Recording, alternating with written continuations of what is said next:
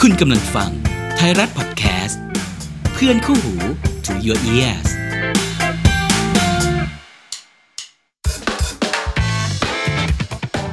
ไทยรัฐทอล์กพอดแคสต์เรื่องน่าขยี้แบบนี้ต้องคุย รายการวาไรตี้บันเทิง ที่คุยกับคนใหญ่ ประเด็นใหญ่ ผม นวัตกรสุขชาญ ผู้ดำเนินรายการครับ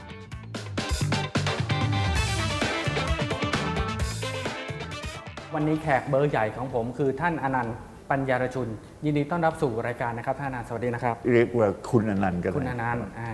ไม่ชอบให้ใครเรียกว่าท่านอนันต์เหรอครับ ไม่ชอบครับ เพราะอะไรครับมีสาเหตุนะฮะ เพราะมันใช้กันเพื่อปั๊มเพื่อ แล้วก็มันก็คำคุณก็ดีอยู่แล้วนี่ ครับ ก็ให้เกียรติอยู่แล้ว เพราะฉะนั้นให้เรียกว่าคุณอนันต์ปัญ เรีย ญาก ร ผม ชุ คุ น ณอนันต์ดีกว่า วันนี้อายุ 90 ปีแล้วฮะ เพิ่งเพิ่งเก้าสิบใช่ครับ 90 เป็น 90 ปีที่แข็งแรงมากนะครับท่านอนันต์ ก็ยังไปได้ยังไปไหว ครับเป็นช่วงชีวิตที่ดีที่สุดไหมครับช่วงนี้สบายใจรีแลกซ์หรือว่า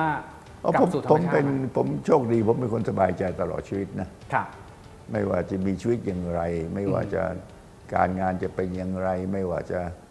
เหตุการณ์อะไรที่จะเกิดขึ้นที่ทำให้ผมต้องต้องเสียหน้า หรือ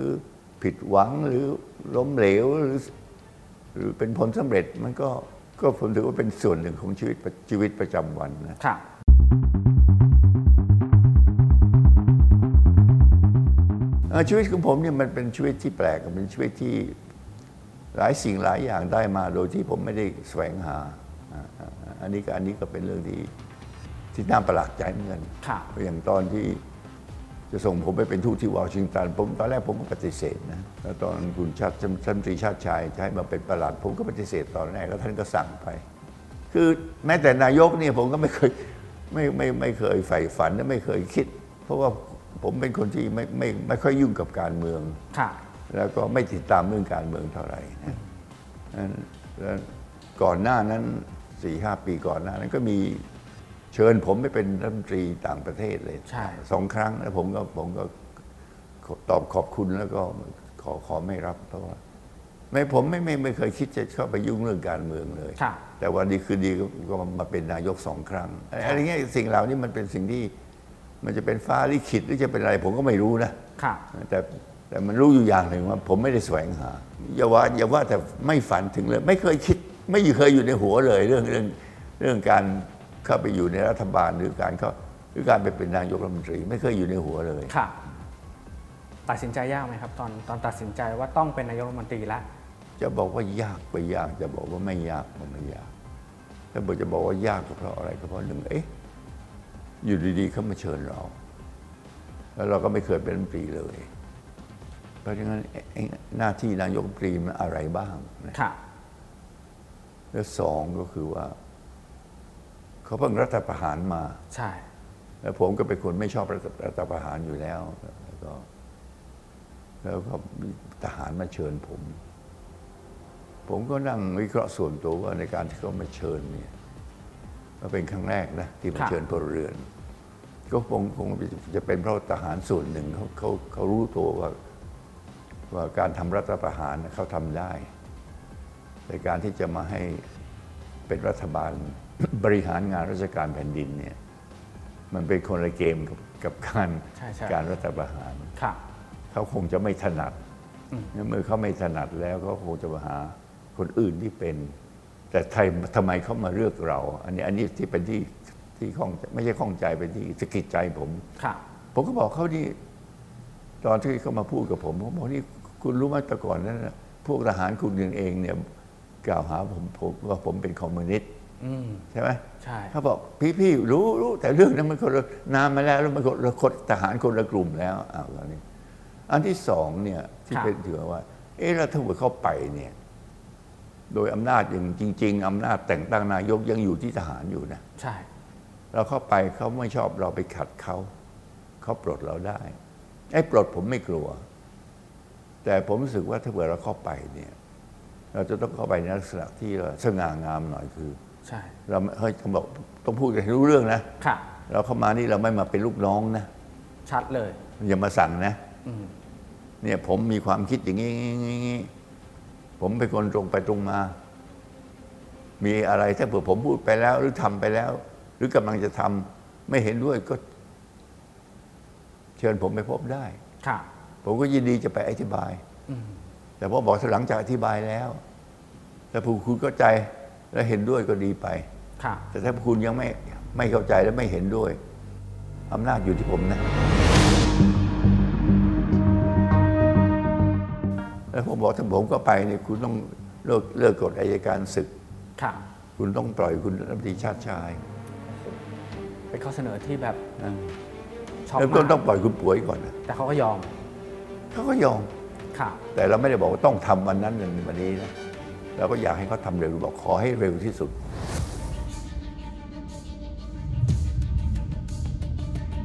ตอนผมก็เข้าไปเป็นนายกเนี่ย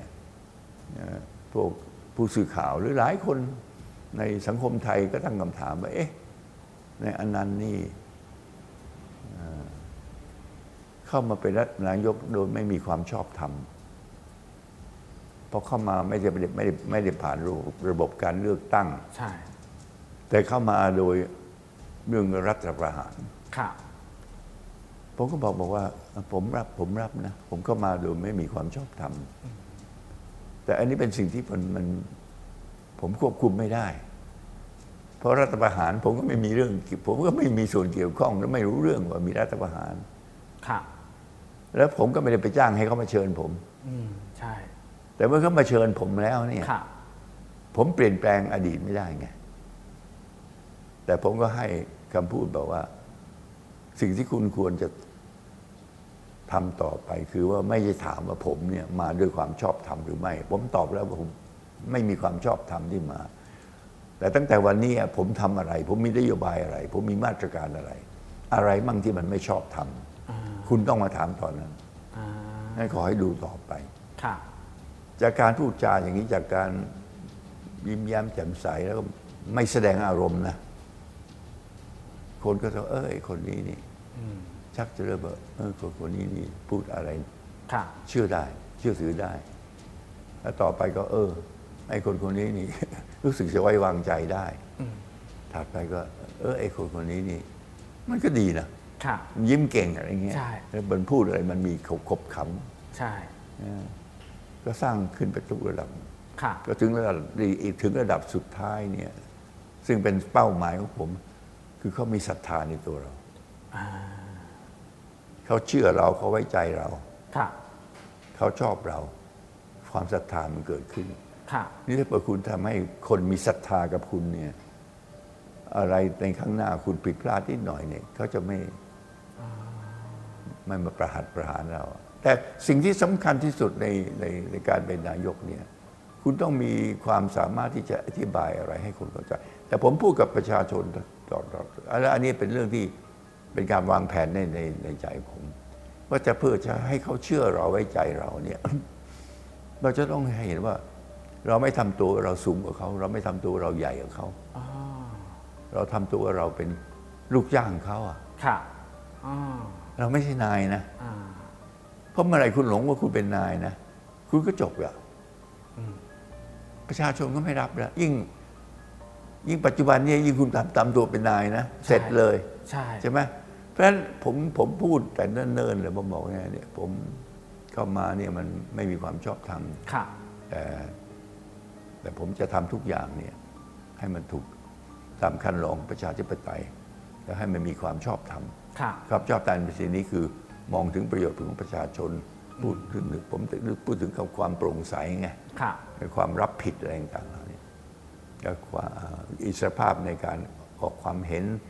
ในการเขียนในการทำไมผมไม่มีการจับกลุ่มนะไม่มีการฟ้องด้วย ใช่ ใครจะว่าผมใครจะเขียนด่าผมในหนังสือพิมพ์ผมไม่เคยคิดจะฟ้อง ค่ะ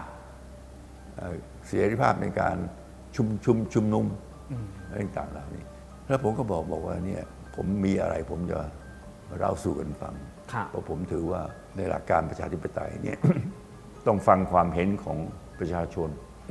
แต่การฟังความเห็นของประชาชนเนี่ยไม่ใช่ฟังแต่เฉพาะส่วนใหญ่ คุณจะต้องดูแลผลประโยชน์ของผู้ส่วนน้อยด้วย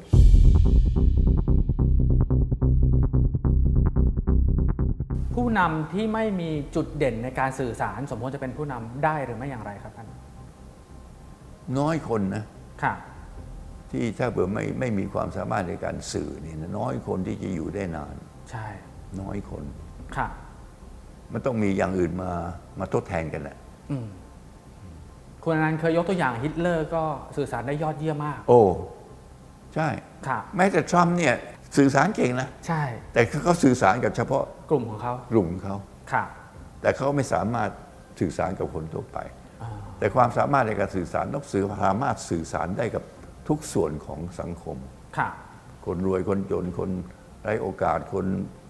นักธุรกิจข้าราชการต่างๆ มันไปไปแบ่งส่วนไม่ได้ ค่ะ แล้วแล้วแล้วการสื่อสารนี่ผมว่ามันเป็นมันเป็นศิลปะอันหนึ่งนะ ใช่ ศิลปะอันหนึ่ง คุณอนันต์เคยให้สัมภาษณ์ว่าสื่อสารประชาชน ก็แบบหนึ่ง สื่อสารทหารก็แบบหนึ่ง สื่อสารกับนักธุรกิจก็แบบหนึ่ง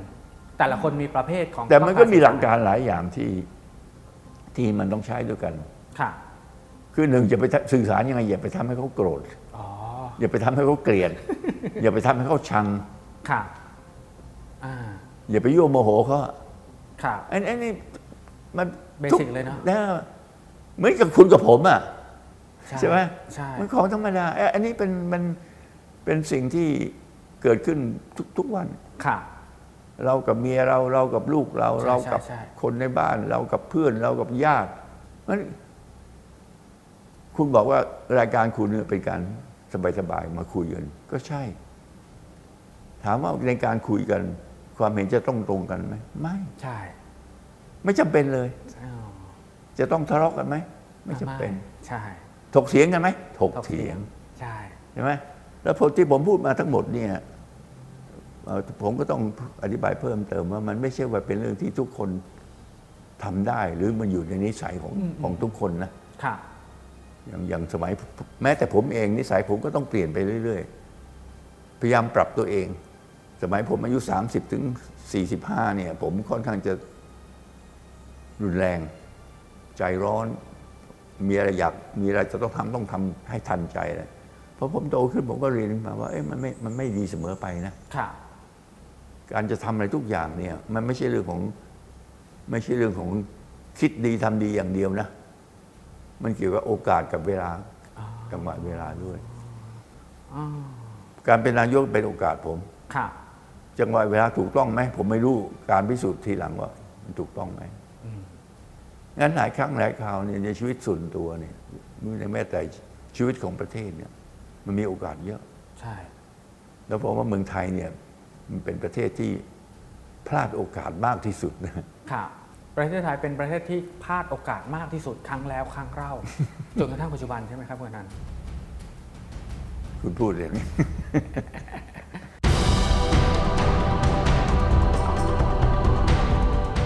ทางออก ของคนที่ที่มีประสบการณ์เป็นนายกรัฐมนตรีถึงสองสมัยนะครับ หลายคนอยากฟังคำถามก็คือหลังจากพลเอกประยุทธ์จันทร์โอชา พ้นข้อหาเรื่องเกี่ยวกับดำรงตำแหน่ง 8 ปีหรือไม่อย่างไร พ้นไปแล้วหลังจากเนี้ยซีเนริโอภาพที่ท่านอนันต์หรือคุณอนันต์เห็นนะฮะหลังจากนี้ประเทศไทยการเมืองจะเป็นแบบไหน ยุบสภาไหมเลือกตั้งใหม่ไหม ผมผมเนี่ยหลายครั้งหลายคราวไม่ค่อยไม่ค่อยชอบพูดเรื่องการเมืองนะ ค่ะ แล้วโดยเฉพาะถ้าเป็นการเรื่องการคาดคะเนนะเพราะส่วนหนึ่งผมคิดว่าผมมีประสบการณ์หรือมีความรู้เรื่องการเมืองเอ่อแบบไทยๆเนี่ย ผมมีไม่มากพอแต่ผมมองเนี่ยแล้วผมก็ไม่ใช่นักกฎหมายที่จะมาเถียงเรื่องกฎหมาย แต่ผมว่าคนไทยจำนวนไม่น้อยนะคนเดินตามถนนเนี่ยเขาอาจจะมองอาจจะมองไปในทางที่ไม่ตรงกับ เอ่อคำพิพากษาได้ ค่ะ ตอนที่คุณประยุทธ์ท่านเข้ามารับเป็นตำแหน่งนายกเนี่ย ค่ะ ตอนเข้ามาก็ไม่ไม่ได้มีการคัดค้านอะไรกันเท่าไหร่เข้ามาตามคันลองของ ใช่ รัฐธรรมนูญ แล้วตั้งแต่วันแรกเนี่ยเอ่อคนส่วนใหญ่คนส่วนมากทุกคนก็เลยกท่านนายก ใช่ ท่านนายกประยุทธ์ท่านนายกอย่างนั้น ใช่ แล้วคุณประยุทธ์ก็มาทำงานนะเป็นนายกจริงๆ ใช่ มาบริหารงานราชการแผ่นดินดูแลเรื่องกฎหมายอะไรต่าง ค่ะ ๆเพราะฉะนั้นด้านหนึ่งคือประชาชน เกือบทั้งหมดยอมรับว่านี่คือนายก ใช่ เอ๊ะก็เป็นนายกมาตั้งแต่วันนั้นนี่ ใช่ อันนี้เป็นเรื่องนี่เรื่องที่คุณถามผมว่า ค่ะ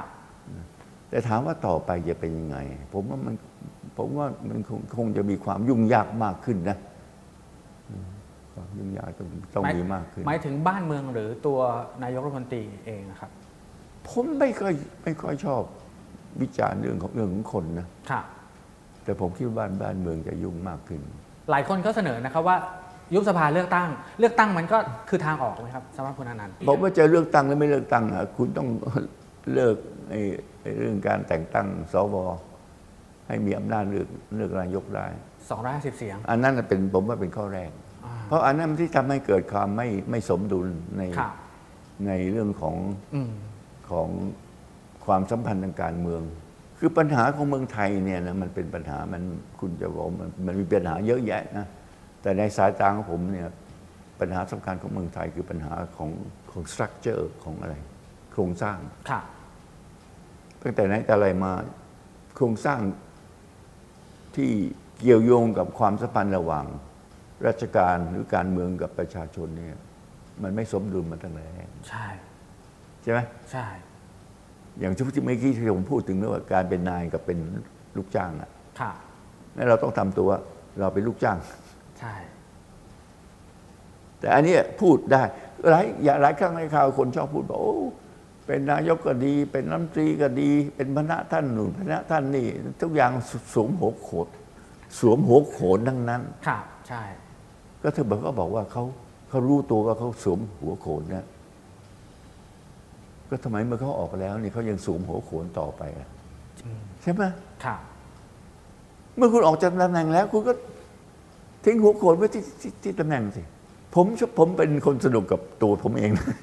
ผมชอบตั้งคำถามแปลกๆ แล้วพยายามหาคำตอบ ค่ะ แล้วคำตอบมันก็อาจจะออกมาแปลกๆอะแต่บางครั้งมันก็เป็นคำตอบที่มันสะท้อนความจริงของของสังคมไทย ค่ะ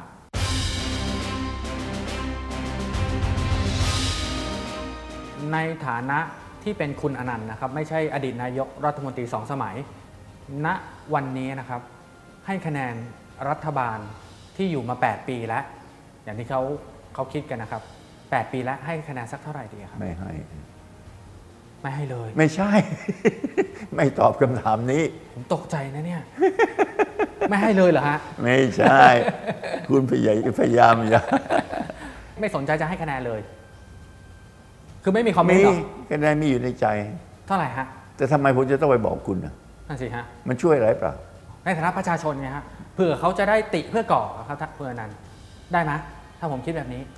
ถามด้วย เขา ความเคารพ เขามีคนติมากมาย แล้ว อยู่มันอยู่ที่ว่าเขาได้ยินหรือเปล่าถ้าไม่อยู่เท่านั้นน่ะ เขาได้ยินหรือเปล่า เพราะผมไม่รู้น่ะผมเสียงเดียวมันไม่ไม่มีประโยชน์อะไร ไม่มีความหมายเลย ไม่มีความหมาย แล้วถ้าผมผมผมไปพูดอะไรแล้ว คนก็จะตีความเป็นเรื่องการเมืองไปหมดเนี่ย ค่ะ อ๋อ นี่นายอนันต์แก่แล้วยังหนึ่งยังเสือก หรือสองยังอยากเป็นนายกอีกนะมันมี มีความอยากจะเป็นนายกรัฐมนตรีนะฮะนี่ถามด้วยความรักขวัญด้ว ไม่ ยความเคารพ ไม่เคยคิดเปล่าแต่คนจะว่าผมได้ไง อ๋อ เอ้ยไอ้นี่มันเป็นนายมันเคยมาเป็นนายกส้มส้มส้มหล่น ส้ม นะ โลน โอ้ยเก้าสิบไม่อยากเป็นอีกมันมี นั่นเหรอฮะ งั้นผมผมถึงไม่วิจารณ์เรื่องการเมืองเลย ค่ะ เพราะผมผมไม่สนใจจริง ทำไมไม่ออกมาช่วยบ้านเมือง ในยามที่บ้านเมืองมีวิกฤตอย่างนี้ ๆอ๋อไปช่วยนะทางไหนอะบอกสิเขาให้ไปช่วยยังไง ถ้าเขาบอกเป็นนายกรัฐมนตรี ผมว่าอันนั้นเป็นกรรมคนไทยนะเอาทุกยังคิดเอาคน 90 มาเป็นนายกรัฐมนตรี